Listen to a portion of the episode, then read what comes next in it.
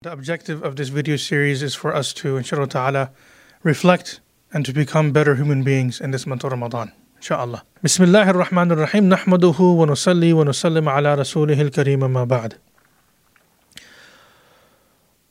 Allah subhanahu wa ta'ala has blessed you and I with an amazing prophet. So much has been written about, about Rasulullah sallallahu alayhi wasallam. One of the amazing things that we find about our beloved Habib Rasulullah sallallahu alaihi wasallam was when it came to his character, the more someone was acting ignorantly towards him, the more someone was disrespectful towards him, the more someone was hurtful towards him, the more softer and calmer he would become. Subhanallah.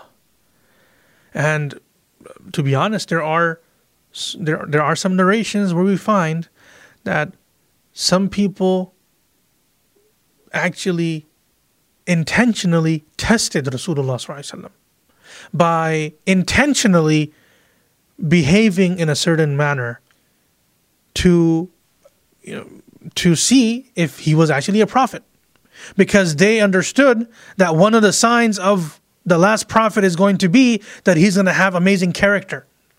And I'm having flashbacks. There are certain scenarios or certain incidents that took place where a person walks in and is disrespectful towards Rasulullah and and and for instance, if I remember correctly, Umar ta'ala anhu standing up and not tolerating that disrespect towards Rasulullah and Rasulullah himself telling Umar, Ya Umar, have a seat. It's okay. In other words, it's cool. Let me handle this. And that would be, to be honest, like a big check off on that list. You know, in some instances, if I remember correctly, that would be the last box that would be left unchecked in order for this person to accept Islam.